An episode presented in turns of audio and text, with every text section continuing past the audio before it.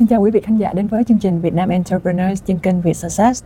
Tôi là Vanessa Phan, hiện đang là giám đốc điều hành của công ty Analytic, cố vấn tăng trưởng doanh nghiệp. Hôm nay chúng ta sẽ bàn về một chủ đề mà tôi tin rằng hầu như tất cả các doanh nghiệp xuyên suốt chặng đường phát triển, kinh doanh cũng như tăng trưởng đều sẽ gặp phải. Đó là câu chuyện làm sao để ổn định và chuẩn hóa quy trình cũng như là hệ thống vận hành trong doanh nghiệp để có thể chuẩn bị cho một cái bước phát triển tăng trưởng đột phá trong tương lai. Và tương ứng như vậy thì chúng ta đều nhìn đến một cái giải pháp mà hầu như 7 trên 10 các doanh nghiệp tôi tiếp cận thì đều hướng đến giải pháp là triển khai một cái hệ thống quản trị tích hợp trong doanh nghiệp, còn được gọi tên tiếng Anh là ERP, Enterprise Resource Planning, là một hệ thống sẽ giúp chúng ta quản trị toàn bộ quy trình vận hành trong công ty. Như vậy thì một hệ thống lớn như vậy cùng với cái mức chi phí đầu tư không hề nhỏ, làm sao để chúng ta có thể đánh giá được hiệu quả, làm sao để có thể lường trước tất cả các rủi ro cũng như cần chuẩn bị những cái gì trong việc thay đổi của doanh nghiệp. Để trả lời cho những câu hỏi đó, chúng tôi mới đến chương trình hôm nay một nhân vật khách mời có hơn 17 năm kinh nghiệm triển khai, cố vấn và cũng như là tư vấn về mặt chiến lược cho các doanh nghiệp, anh Trần Trọng Hải. Em chào anh ạ. Chào Vanessa. Em cảm ơn anh đến với chương trình ngày hôm nay. Em được biết thì anh Hải làm đến 17 năm kinh nghiệm không những ở Việt Nam và những cái nước như ở khu vực Đông Nam Á như là Indonesia, Myanmar, Singapore, với những cái công ty rất là tên tuổi như là UOB. Rồi ở Việt Nam thì có Hoàng Anh Gia Lai, có Gấu Đỏ, có rất là nhiều công ty tên tuổi mà em cũng không thể kể hết nổi. Vậy thì nếu mà nhiều kinh nghiệm triển khai hệ thống cũng như là tư vấn cách thay đổi thì với kinh nghiệm của anh thì anh có thể chia sẻ thêm là một doanh nghiệp họ cần chuẩn bị cho những cái thay đổi chính là gì trong xuyên suốt cái chặng đường họ muốn triển khai hệ thống như vậy không? Dạ, rồi cảm ơn Vanessa. Thì xin chào mọi người. Để mà triển khai hệ thống ERP nói chung thì doanh nghiệp cần phải tập trung vào ba cái yếu tố chính. Yếu tố thứ nhất là liên quan đến gọi là hệ thống. Tất nhiên rồi, thì khi mình triển khai hệ thống thì người ta phải tập trung vào hệ thống. Cái điểm thứ hai là người ta cần phải nhìn rất là rõ về cái việc mà thay đổi cái quy trình của vận hành của doanh nghiệp. Đó, khi mà apply một cái hệ thống mới, khi mà triển khai hệ thống mới thì tất nhiên nó sẽ thay đổi đến cái quy trình. Và điều thứ ba cũng cực kỳ quan trọng là về con người. Đó, người ta phải đánh giá được cái phần việc mà thay đổi như vậy thì mình sẽ đưa con người vào vận hành như thế nào. Nếu mà mình có ba nhóm thay đổi chính như vậy thì mình nên định hướng là thay đổi để hướng đến cái hiệu quả gì anh? Cái hiệu quả lớn nhất ở đây là cái việc mà tăng trưởng. Người ta cần phải nhìn nhận như là người ta phải tăng trưởng như thế nào thì cái nền tảng của ERP nó sẽ giúp cho người ta xử lý dữ liệu nhanh hơn, tăng trưởng nó tốt hơn. Điều thứ hai là người ta phải hướng đến cái vấn đề là người ta sẽ kiểm soát hệ thống nó như thế nào, kiểm soát về quy trình nghiệp vụ như thế nào. Và thứ ba là các phòng ban khi người ta làm việc với nhau nó sẽ dễ dàng hơn, mượt mà hơn, kết nối nó tốt hơn và giảm thiểu rủi ro trong cái việc mà đứt quãng trong cái gọi là cái thông tin giữa các phòng ban với nhau. Mình thì có thể nhìn thấy là nó rất là nhiều cái hiệu quả tốt và hướng đến những cái kết quả mà mình gần như là em đang thấy nó khá khó đánh giá là có hiệu quả hay không. Thì ở góc độ một cái bên chuyên cố vấn triển khai như bên anh thì mình thường đánh giá một dự án như thế nào và định hướng cho doanh nghiệp đánh giá cái dự án đó khi làm việc với bên vendor như anh như thế nào? Khi mà đầu tư một cái hệ thống thì người ta cần phải đánh giá về cái mặt hiệu quả, đúng không? Thì cái mặt hiệu quả ở đây thì phải nhìn vào trong cái việc mà cái hiệu quả mặt đầu tư của hệ thống khi người ta làm. Cái thứ hai là xem được cái hiệu quả về mặt vận hành. Đó, thì vận hành nó sẽ đi xuyên suốt với doanh nghiệp trong cái việc mà về lâu dài. Do đó thì vận hành nó phải đảm bảo. Thì lúc đó mình mới đánh giá được cái mức độ hiệu quả của cái việc ứng dụng công nghệ thông tin, ứng dụng ERP trong doanh nghiệp. Ví dụ như hiệu quả về mặt đầu tư thì cụ thể là mình sẽ đánh giá về tài chính là mình bỏ ra chi phí bao nhiêu rồi hay là như thế nào anh? Ok, thì khi mà làm một cái hệ thống ERP thì người ta về mặt đầu tư thì tất nhiên là sẽ rất là lớn.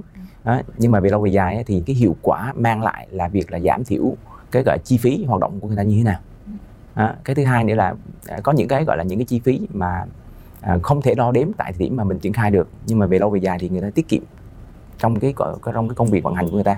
Thì có một số chỗ người ta sẽ tiết kiệm được, ví dụ như là chi phí, có một số cái chi phí mà khi mà các phòng ban làm không có kết nối với nhau thì nó sẽ bị workload nó tăng lên.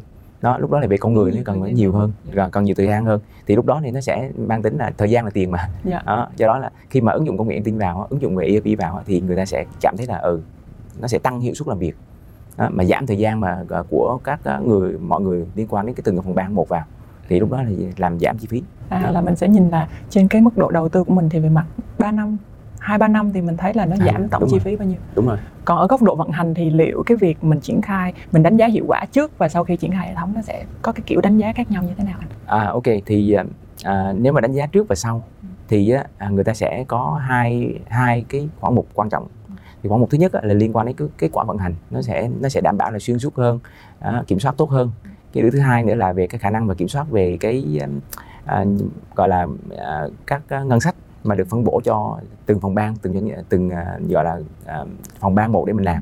Thì cái việc kiểm soát đó sẽ liên quan đến cái việc là post-check hay là pre-check. Boss là sau khi làm xong rồi mới kiểm tra. Đúng rồi, mới kiểm tra. Thì mới thấy cái chi phí này nó vượt quá ngân sách. Thì lúc đó là đã trễ rồi. Thì người ta phải điều chỉnh lại cho những cái gọi là ngân sách mà thiết lập cho năm sau. Còn nếu mà gọi là pre-check có nghĩa là khi mà doanh nghiệp cần phải có một cái gọi yêu cầu về mà sử dụng ngân sách thì hệ thống nó sẽ giúp cho người ta sẽ kiểm soát được là ngân sách còn lại cho cái khoản mục đó là bao nhiêu. Thì tại thời điểm đó người ta sẽ, nếu mà vượt quá là hệ thống có quyền ngăn chặn lại, có nghĩa là không cho việc cái sai sót nó xảy ra luôn. Thì điều đó gọi là pre-check. Là hệ thống vì cái thông tin xuyên suốt nó sẽ giúp cho mình là biết là mình có quyết định mình duyệt cái khoản chi đó hay không, đúng không ạ? Đúng rồi. Là pre-check với post-check. Nếu mà vậy thì từ trước giờ hầu hết là em hay kiểu post-check là làm xong rồi mới check. Các doanh nghiệp thì sẽ không có hệ thống thì là rất là khó để mà đánh giá. Đúng rồi. Nếu mà nhìn vào góc độ về inside out á, ví dụ như là em làm ở doanh nghiệp rồi thì em sẽ có cái quan điểm như thế nào? Đúng rồi, cái này thì sẽ là một cái khá là khó. Vì đối với em thấy là hầu như các doanh nghiệp khi đặt ra các dự án về hệ thống hay là những cái dự án phát triển chung trong công ty, họ cũng đều khá là mơ hồ về mục tiêu và cũng là rất là khó để đo lường hiệu quả. Thì theo kinh nghiệm của em, nó có một cái mẹo, một cái công thức để mình xác định được là một cái dự án đó nó hướng đến mục tiêu gì và kết quả phải đạt được là gì. Khi mà mình triển khai ra mình sẽ có 3 bước. Bước 1 là mình sẽ phải xác định được đối tượng. Đối tượng đó là đối tượng ở bên trong doanh nghiệp, nhân sự, người quản lý hay bên ngoài doanh nghiệp, khách hàng và những cái đối tác hợp tác với mình. Sau khi mình xác định đối tượng rồi thì mình chọn một trong hai thôi. Một dự án mà hướng đến cả hai đối tượng thì nó cũng hoang mang lắm, mình không có biết là mình đi lấy yêu cầu từ người nào hay là cuối cùng mình muốn kiểm tra là dự án đó anh chị có hài lòng không, mình không biết hỏi ai. Thì thành ra là mình xác định đối tượng xong rồi mình phải đi khảo sát, mình kiểm tra, tức là mình hỏi họ là xem họ đang gặp những cái vấn đề gì, những cái khó khăn gì, là mình đi hướng giải quyết vấn đề để mà tiết kiệm chi phí cho doanh nghiệp. Hai, họ đã mọi thứ đã ổn định rồi, cái quy trình bán hàng, quy trình khách hàng, trải nghiệm cái sản phẩm của mình nó ổn định rồi, nó ok rồi, tiết kiệm thời gian rồi, thì mình sẽ có nhu cầu tìm kiếm những cái cơ hội để bán được nhiều sản phẩm hơn, hoặc là đổi những cái mô hình bán hàng nó khác hơn, từ online, từ offline lên online. Thì một cái ví dụ của một cái ngành mà em đã từng triển khai khá là nhiều dự án đó là ngành giáo dục. Thì khi mà mình xác định ở cái góc độ mà tăng doanh thu thì ngành giáo dục họ sẽ có xu hướng là họ muốn chuyển là từ lớp học truyền thống ở trung tâm qua lớp học online. Thì khi mà họ mở ra cái mô hình đó, một cái dự án nó sẽ là một cái dự án đó cần triển khai một cái nền tảng online, nó cũng có phần hệ thống trong đó mà nó cắt khúc ở cái đoạn là hệ thống xong rồi của anh xong rồi thì bên triển khai hệ thống nó sẽ rời đi, nhưng mà team dự án thì vẫn chạy tiếp để đánh giá coi cái việc mình mở cái kênh bán online như vậy nó có hiệu quả hay không, bằng doanh thu, chỉ số đánh giá là doanh thu, hướng đến là khách hàng và những cái vận hành của sản phẩm mới. Còn trong trường hợp giống như những cái hệ thống về vận hành ERP như anh, em thấy là đối tượng người thụ hưởng nhiều nhất là người trong công ty là nhân sự và những người quản lý. Thì khi triển khai những dự án đó mình sẽ có mục tiêu là đối tượng rất rõ ràng, nhân sự là người thụ hưởng, thì mình phải đi khảo sát cái nhân sự đó là họ nhu cầu gì, họ đánh giá là họ nếu mà có hệ thống như vậy thì họ sẽ tiết kiệm được thời gian hơn bao nhiêu. Tương ứng như vậy thì trước và sau khi triển khai dự án mình phải đánh giá được cái thời gian tổng khi họ làm một cái thao tác nào đấy hay là làm một cái quy trình công việc tương tác giữa các phòng ban nào đó, nó tiết kiệm được bao nhiêu, nó sẽ tương ứng với chi phí tiết kiệm được của dự án đó. Thì khi mà cái phần tiết kiệm được nó là đáng kể thì là dự án khá là hiệu quả. Thì cái việc mà đánh giá doanh thu hay chi phí nó cũng phải là theo dõi đường dài, chứ không phải là chỉ làm một lần xong hết team dự án đi cái xong mà mình quên luôn, xong rồi mình coi như là việc đó xong rồi thì mình cũng không nhìn thấy được cái hiệu quả của cái dự án đó. Vậy thì tiện thể đây em thấy là mọi người, các doanh nghiệp trên thị trường đều nghĩ đến cái giải pháp ERP. Thì doanh nghiệp họ cần trả lời những cái câu hỏi như thế nào để họ biết là họ có thực sự cần hay không? Tại vì em không nghĩ là những cái doanh nghiệp quá bé họ cũng không đến mức là họ phải cần đến một cái hệ thống lớn mà rất nhiều tiền như vậy. Thì đối với lại một cái doanh nghiệp mà khi người ta mong chờ sử dụng cái nền tảng ERP để mà phát triển thì người ta cần phải đặt vào ba yếu tố cơ bản. Thì yếu tố đầu tiên là khả năng mà scale up, khả năng mà tăng trưởng của người ta như thế nào. Đó. Thì ví dụ như là người ta muốn là trong vòng 5 năm tới cái quy mô tăng trưởng của doanh nghiệp sẽ đặt ở mức độ nào. Đó là cái câu hỏi đầu tiên. Để mà tăng trưởng được thì người ta phải có một cái nền tảng ổn định, đúng không? Đó là cái ERP system. Cái phần thứ hai mà người ta cần phải nhìn vào là khả năng tối ưu hóa nó như thế nào. Tối ưu hóa ở đây là có nghĩa là quy trình nghiệp vụ trong doanh nghiệp nó cần phải lean, nó cần phải được tối ưu một cách mà tinh gọn để mà đảm bảo là cái thông tin nó đi nó không bị mất từ phòng ban này qua phòng ban kia. Và điều cái cốt lõi thứ ba là khả năng kiểm soát, tăng khả năng kiểm soát. Khả năng kiểm soát ở đây là gì? Như lúc nãy anh có chia sẻ đó là pre-check hay là post-check. Đó, thì doanh nghiệp thì thông thường doanh nghiệp bây giờ người ta thường post-check thôi đúng không? Đó, mà pre-check ở đây này sẽ giúp cho doanh nghiệp giảm thiểu cái rủi ro trong cái việc mà bị gọi là nhân viên người ta làm sai hoặc là người ta cố ý làm sai luôn. Đó, thì cái hệ thống nó sẽ kiểm tra và nó xử lý ngay tại điểm mà khi người ta chuẩn bị làm sai là nó đã kiểm tra được rồi. Đó, đó là cái khả năng về kiểm soát. Vậy thì giả sử bây giờ em đóng vai một bên công ty và em đang triển khai một cái ngành là bán lẻ. Ví dụ như em có thấy anh có triển khai cho Nguyễn Kim rồi, anh có thể chia sẻ là ok, từng bước chi tiết em nên làm cho sao? Thì bây giờ bước đầu tiên là mình phải xác định được mô hình của cái doanh nghiệp của mình như thế nào, đúng không? Thì giả dụ như là em có 100 cửa hàng nằm ở khắp nước ở Việt Nam đi. Đúng rồi, Bắc Trung Nam đi. Yeah. Thì Bắc Trung Nam thì mình sẽ xem thử là ở mô hình của doanh nghiệp mình về pháp nhân là mình có bao nhiêu pháp nhân mình đăng ký. Ví dụ như là em Bắc Trung Nam là một cái tổng ở Sài Gòn. Rồi một cái ở Hà Nội. Dạ. Đúng không? Thì mình sẽ theo cái pháp nhân là mình sẽ có 2 công ty. Đúng không? Thì mình sẽ phải định nghĩa đó là 2 công ty. Thì cái mỗi công ty là mà cái sở hữu bao nhiêu cái chuỗi cửa hàng. Thì những cái chuỗi cửa hàng nó sẽ được định nghĩa theo từng cái nhóm công ty đó. À, em hiểu rồi. Thì miền Bắc là em có đâu đó 30 cái. Còn lại là ở miền Nam thì nó phải gắn kết với nhau. Đúng rồi, thì 70 cái gọi là cái cửa hàng ở miền Nam thì nó sẽ gắn với lại công ty ở miền Nam. 30 cái kia là nó gắn ở công ty miền Bắc. Thì mô hình về gọi là doanh nghiệp thì nó sẽ có 2 cái công ty thôi, nghĩa là hệ thống. Rồi, 100 cái cửa hàng tổng luôn. Thì em cũng muốn coi báo cáo tổng. Muốn coi báo cáo tổng thì em có thể em trong hệ thống nó cho phép em coi báo cáo tổng theo công ty hoặc là em mở 2 công ty cùng một lúc thì nó sẽ lấy cái thông tin liên quan đến 2 công ty đó lên cho em coi luôn. Là mình chỉ cần mình coi được 2 cái pháp nhân. Đúng rồi. Khi mình coi tổng thì mình chỉ lấy cái thêm chức năng là mình xem được. Xem 2 cái một lúc. Rồi. Với một 70 cái cửa hàng ở Sài Gòn chẳng hạn, ở miền Nam chẳng hạn, thì mình sẽ định nghĩa đó là 70 cái cửa hàng, đúng không? Thì 70 cái cửa hàng đó cũng có chức năng mà chứa về gọi là hàng hóa để mình bán nữa. Thì 70 cái cửa hàng đó mình được định danh trên hệ thống theo gọi là cái cú rút vận hành của mình thì nó là 70 cái store để chứa thông tin để bán, chứa cái gọi là cái hàng để bán. Có nghĩa là mình cái mô hình về vận hành nó sẽ có vừa là chỗ bán hàng mà vừa là chỗ chứa hàng. Thì mình phải định nghĩa rạch ròi là nằm ở đâu nữa. Đó, nằm ở đâu. Bước thứ 2 của anh nói là cấu trúc địa lý đó, đúng rồi. Rồi cái xong sau đó thì mỗi cái gọi là mỗi cái store, mỗi cái cửa hàng thì về mặt gọi là kế toán hành chính thì mình phải định nghĩa nó là mỗi cửa hàng thì ví dụ như doanh nghiệp người ta coi cái báo cáo P&L, báo cáo về lãi lỗ này kia nọ theo công ty rồi. Nhưng mà trở xuống về từng cửa hàng người ta muốn coi không? Nếu người ta coi thì người ta cũng phải định nghĩa mỗi cửa hàng là một cái profit center, một cái trung tâm lợi nhuận. Thường là em thấy là em toàn coi được báo cáo của 2 cái pháp nhân thôi. Thì đó. Dạ. Rồi nếu mà muốn coi vô là từng cửa hàng là em muốn nhìn được là cửa hàng em mới mở thì lời hay lỗ bao nhiêu, rồi đã burn hết bao nhiêu tiền, rồi còn cửa hàng mà 5 năm rồi thì nó đang lời lỗ như thế nào, hiệu quả ra sao, thì bây giờ em nên set up trong cái hệ thống như thế nào ạ? Thì cũng tương tự như mô hình anh vừa chia sẻ thôi. Thì tất nhiên là mỗi cửa hàng, tại vì nó không thể là một cái pháp nhân độc lập được. Nó trực thuộc công ty độc lập thì mỗi cửa hàng đó mình phải định nghĩa nó là một cái gọi là profit center, một trung tâm lợi nhuận. Và trong cái trung tâm lợi nhuận đó là nó cũng có 2 cái nhóm chính về chi phí nữa, là chi phí trực tiếp và chi phí gián tiếp. Làm sao mình biết được cái nào trực tiếp, cái nào gián tiếp anh? Giờ em nhiều chi phí lắm. Trực tiếp thì những cái chi phí nào liên quan trực tiếp đến cái cửa hàng đó thì mình gọi là trực tiếp. Chẳng hạn như là chi phí lương của nhân viên bán hàng nè, đúng không? Chi phí điện nước của cái gọi là cửa hàng đó. Đó, còn ví dụ như chi phí mà bị công ty cũng có một cái ban bệ liên quan đến kế toán tài chính mà làm tập trung ở trên đó, đúng không? Thì chi phí lương của cái bộ phận tài chính kế toán ở công ty thì gọi là chi phí gián tiếp của những cái cửa hàng. Thì chi phí gián tiếp nó nằm ở gọi là cái phần dưới để mình tính ra net profit của từng cái cửa hàng. Là thay vì trước giờ em cứ là tất cả chi phí, tất cả doanh thu gom lại để tính, thì bây giờ chi phí thì mình tách ra cái nào trực tiếp, cái nào gián tiếp. Đúng rồi. Rồi còn phải tìm cách để phân bổ nó ra cho nó phù hợp. Đúng rồi. Dạ, ok. Và sau khi mà phân bổ xong hết rồi thì em mới coi được là báo cáo dữ liệu hệ thống nó sẽ ra sao, đúng không? Đúng rồi. Dạ. Nếu mà vậy thì triển khai một cái hệ thống ERP mình có rất là nhiều lợi ích liên kết giữa từ nhiều cái bộ phận, nhiều cái cấu thành của một cái doanh nghiệp và nhiều cái khâu trong cái việc bán hàng của mình. Vậy thì khi mình bắt đầu với một hệ thống ERP á anh, em thấy nó có rất là nhiều chức năng trong đó. Thì bây giờ mình nên bắt đầu với cái gì trước? Em lúc này em cũng muốn bán hàng trước nhưng mà hình như chưa chắc là triển khai hệ thống bán hàng là cái đúng. Rồi, một cái nền tảng của doanh nghiệp thì thông thường là người ta cần phải kiểm soát về dòng tiền, kiểm soát về gọi là và người ta cần phải coi rất là rõ về cái báo cáo tài chính của người ta. Do đó là kế toán tài chính là cái phân hệ đầu tiên mà doanh nghiệp là cần phải làm trước.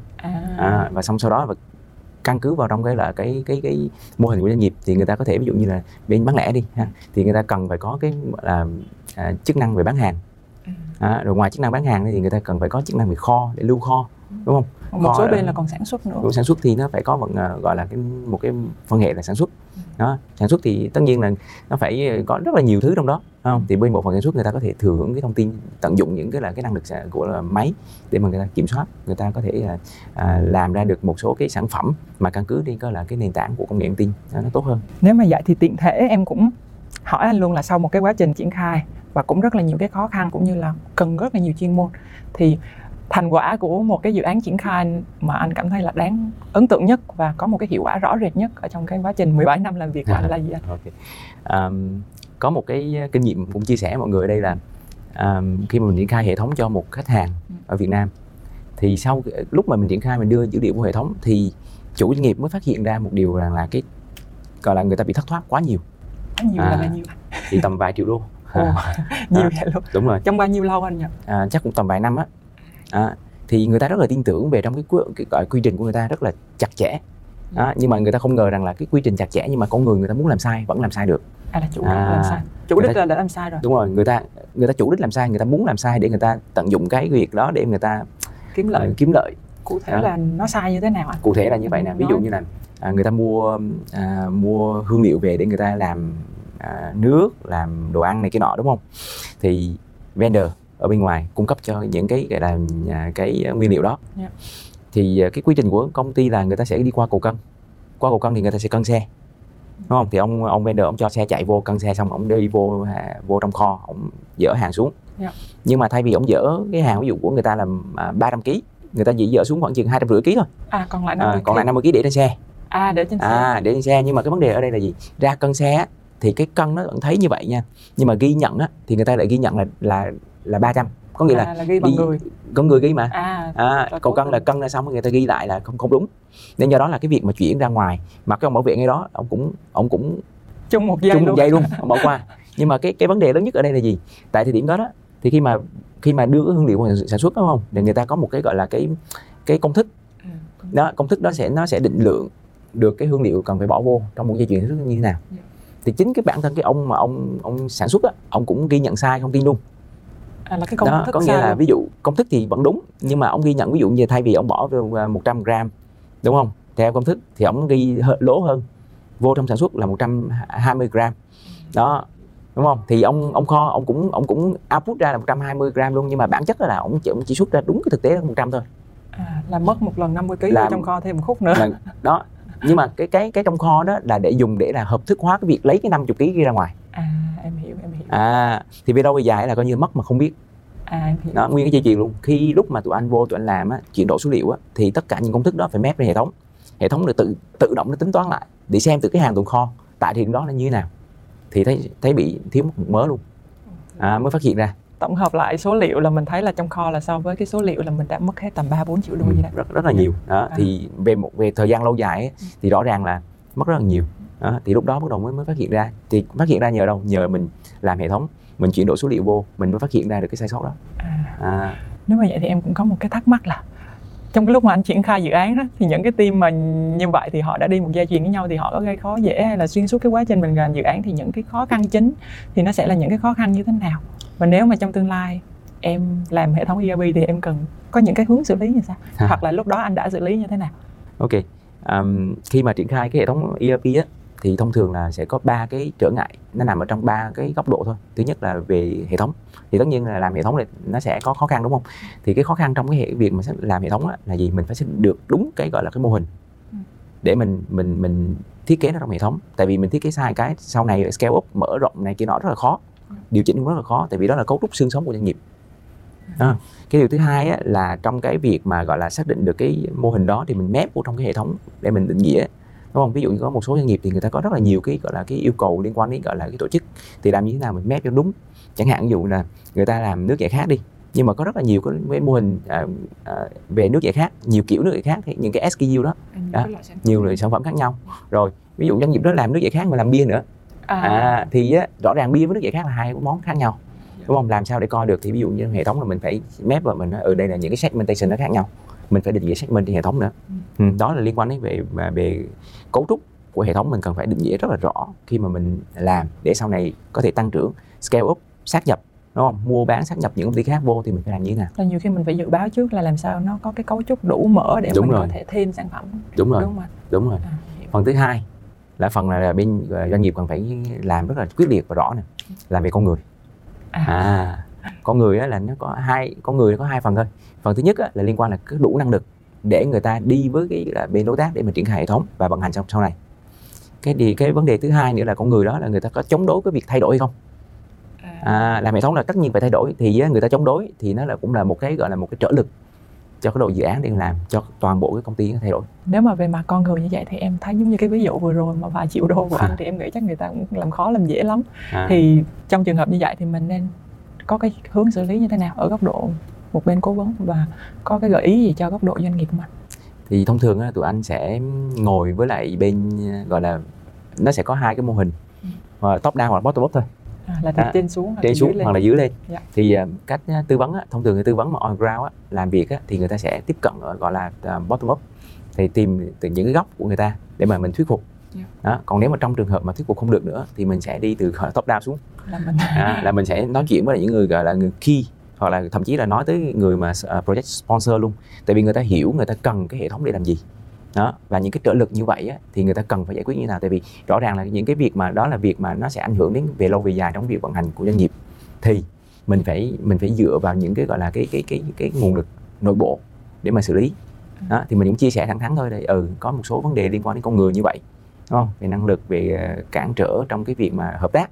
Là mình chỉ có thể gợi ý cho họ là mình đang gặp khó khăn đúng như rồi. Vậy và để cho họ biết được cái việc đấy. Đúng rồi, là người, và mình cũng phải nên cho người ta một cái timeline cụ thể rằng là có deadline để cho. Đúng rồi, phải deadline chứ không thôi để trễ về tiến độ dự án thì sao? Thì cũng ảnh hưởng, tiến độ dự án thì nó sẽ ảnh hưởng ít hơn so với lại bên vendor, nhưng mà ảnh hưởng nhiều hơn cho doanh nghiệp.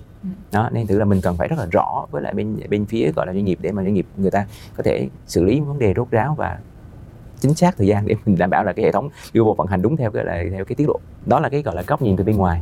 Thì cái việc mà từ bên gọi là inside out của em thì sao? Về cái thay đổi về quản trị nhân sự lúc mà hợp tác với mấy cái dự án này đúng không?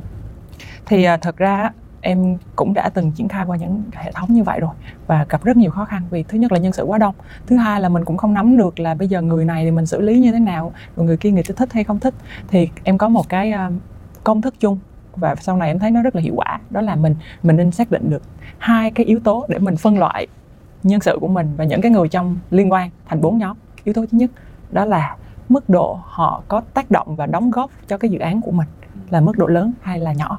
Thứ hai là mức độ họ ủng hộ, support mình, rồi nhiệt tình giúp đỡ mình hay không.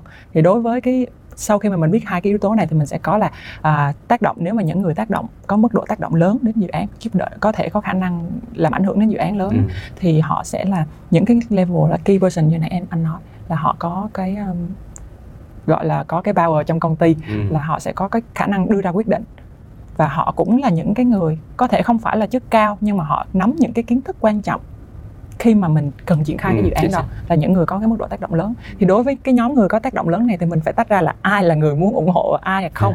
Đối với những người mà muốn ủng hộ dự án thì rất là đơn giản rồi, thì mình sẽ rất là muốn họ vào cái team dự án của mình và họ sẽ support mình rất là nhiều trong cái dự án của mình, và mình sẽ làm sao để support họ, cung cấp cho họ thông tin, tư vấn cho họ những cái giải pháp, và mình trao quyền cho họ để họ trở thành những cái change champion, hay người ta gọi là những người lãnh đạo về sự thay đổi trong doanh nghiệp.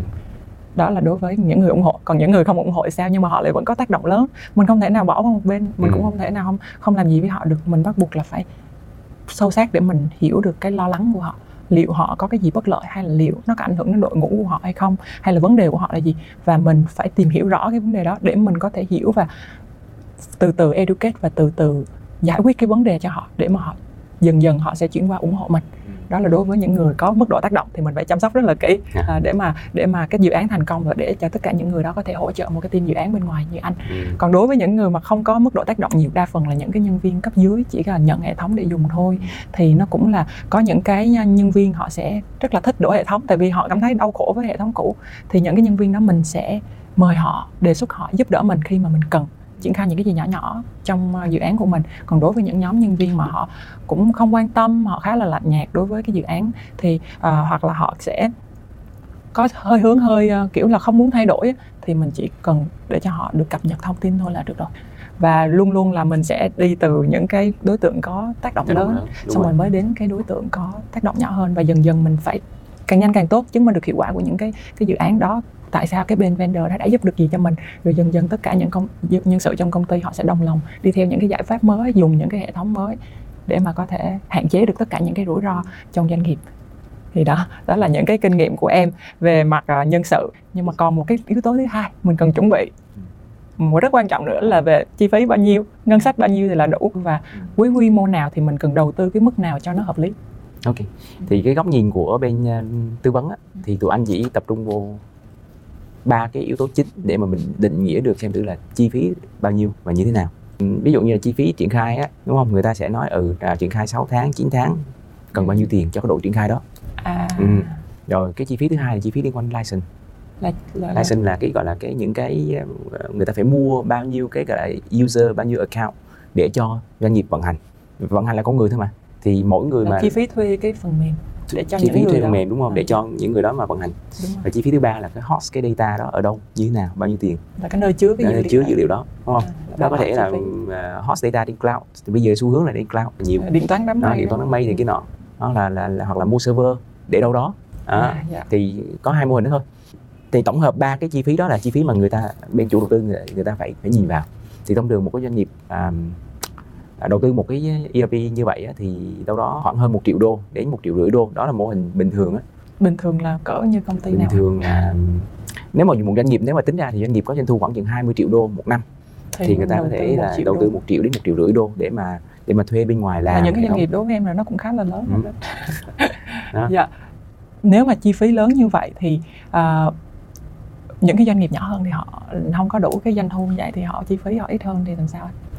Nếu mà những doanh nghiệp nhỏ thì người ta có thể tìm vào một cái mô hình mà mình hay gọi là SME, Small Medium Enterprise. Thì những cái doanh nghiệp, những mô hình nhỏ như vậy thì có những cái gọi là những cái khoản mà những cái EB nhỏ người ta có thể fill vào được. Đó, thì tầm khoảng chừng đâu đó là khoảng 500-600 ngàn đô một năm cho tổng chi phí về dự án. Thì tổng chi phí là bao gồm là license này, bao gồm là triển khai này, và bao gồm luôn cả cái việc gọi là thuê đây chỗ để mà chứa dữ liệu. Thì khoảng 500-600 ngàn đô cho một cái dự án toàn bộ như vậy thì vẫn có. Công ty lớn thì phải khoảng $1 triệu đến $1,5 triệu, công ty nhỏ thì phải cỡ 500-600 ngàn. Vậy thì ba loại chi phí này trong cái budget như vậy thì từng loại nó sẽ khoảng bao nhiêu tiền à? Anh sẽ chia sẻ lên được không? Thông thường thì cái phần triển khai là nó nhiều nhất, là chiếm 50% cái gọi là cái budget đó rồi. Đó thì khoảng chừng 25-30% là liên quan đến license, nó thuê gọi là cái phần mềm. Và phần còn lại là phần liên quan đến cái việc mà chứa dữ liệu. Em hiểu rồi. Vậy thì mình dùng những cái công thức như vậy, xong rồi khi mình tiếp cận bất kỳ một cái bên tư vấn triển khai ERP nào thì mình cũng sẽ có thể đưa ra một cái dự toán phù hợp, đúng không? Nãy giờ là em thấy mình đã chia sẻ rất là nhiều về những cái hệ thống ERP là gì, có những cấu phần ra sao, và cũng như là khó khăn chi phí khi triển khai, cũng như những cái mẹo rất là nhiều để mà các anh chị quản lý cũng như chủ doanh nghiệp có thể sử dụng trong tương lai. Vậy thì trước khi mà mình kết chương trình này, dựa vào kinh nghiệm của anh Hải và những cái trải nghiệm trên cái chặng đường làm việc rất là lâu trong cái ngành này, thì anh có thể chia sẻ cho khán giả những cái lời nhắn nhủ nào đấy để mọi người có thể có một cái dự án triển khai hệ thống thành công trong tương lai không? Để mà triển khai dự án thành công trong tương lai á, thì đối với bên chủ đầu tư, bên còn phía doanh nghiệp á, người ta phải xác định rất là rõ hai cái yếu tố thôi. Yếu tố thứ nhất á, là người ta muốn gì, người ta đạt được cái gì. Để quay lại cái bản đồ hồi nãy là mình xác định. Đúng rồi, xác định người ta muốn cái gì và thực tế dùng để làm gì nữa, đúng không? Về vấn đề cái giá trị cốt lõi thứ hai mà doanh nghiệp cần phải nhìn tới là cái quyết tâm của lãnh đạo. Tại vì